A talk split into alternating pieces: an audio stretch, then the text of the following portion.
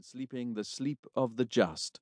And even though he had been under pressure on countless occasions, often, in fact, under multiple pressures, with crises cascading on top of him from all directions, as he battled relentlessly through some nights of rampaging crime, George had always possessed the ability to remain calm, unshakable as a rock amidst the torrents of panic.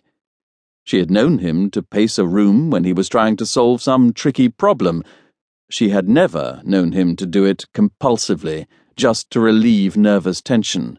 But, quite obviously, that was what was happening now. The milk was hot in a moment. Kate poured it into the mug, added the brandy, and made her way back to the foot of the stairs.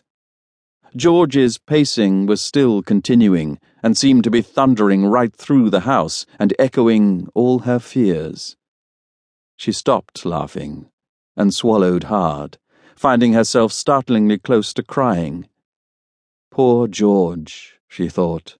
How could she stop him feeling like a caged tiger when, to all intents and purposes, that was exactly what Scotland Yard had made him?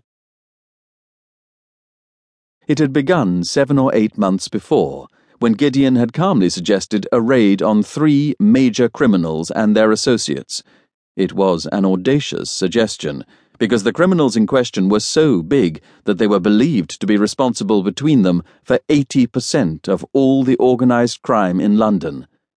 One of them was Barry Main, a Cockney gangster who had established a mafia like hold on vice and prostitution rackets in the inner city areas.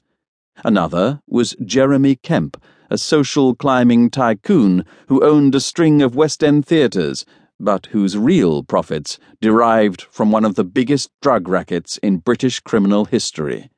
The third was Arturo Salvados, rumoured to be the mastermind behind nine out of every ten major bank robberies.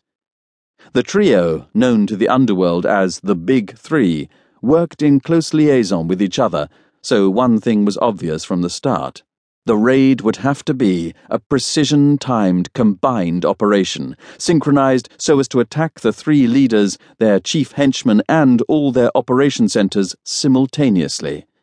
The utmost secrecy was also necessary, because, as Gideon grimly pointed out, top criminals pay top bribes, and a cop who gave this show away would be a rich man for life.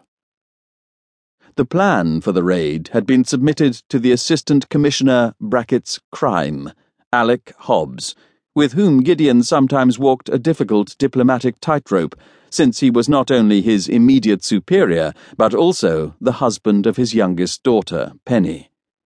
On this occasion, though, there had been no difficulty at all. Alec had realized at once that this was a bold, imaginative stroke that would deal a body blow to London crime and had lost no time in putting it to the Chief Commissioner, Sir Reginald Scott Marle. Scott Marle, usually a cold, aloof individual, had for once been quite emotional. He had burst right into Gideon's office and shaken his hand not once, but three or four times over. Masterly, George, masterly. There's nothing else that I can say. We've been playing cat and mouse with this choice threesome for quite long enough.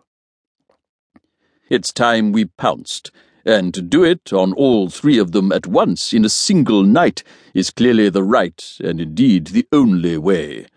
There's uh, just one point on which I'm afraid I must take issue with you. Scott Marle's manner changed as abruptly as though the sun had gone in and a chill wind had started to blow straight from the polar regions.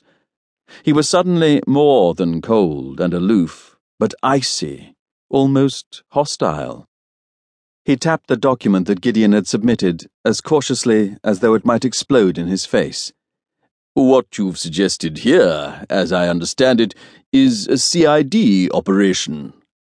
Gideon stood his ground. Is that surprising, sir? I do happen to be the CID's commander. Scott Marle smiled, so faintly that it could be described as frostily.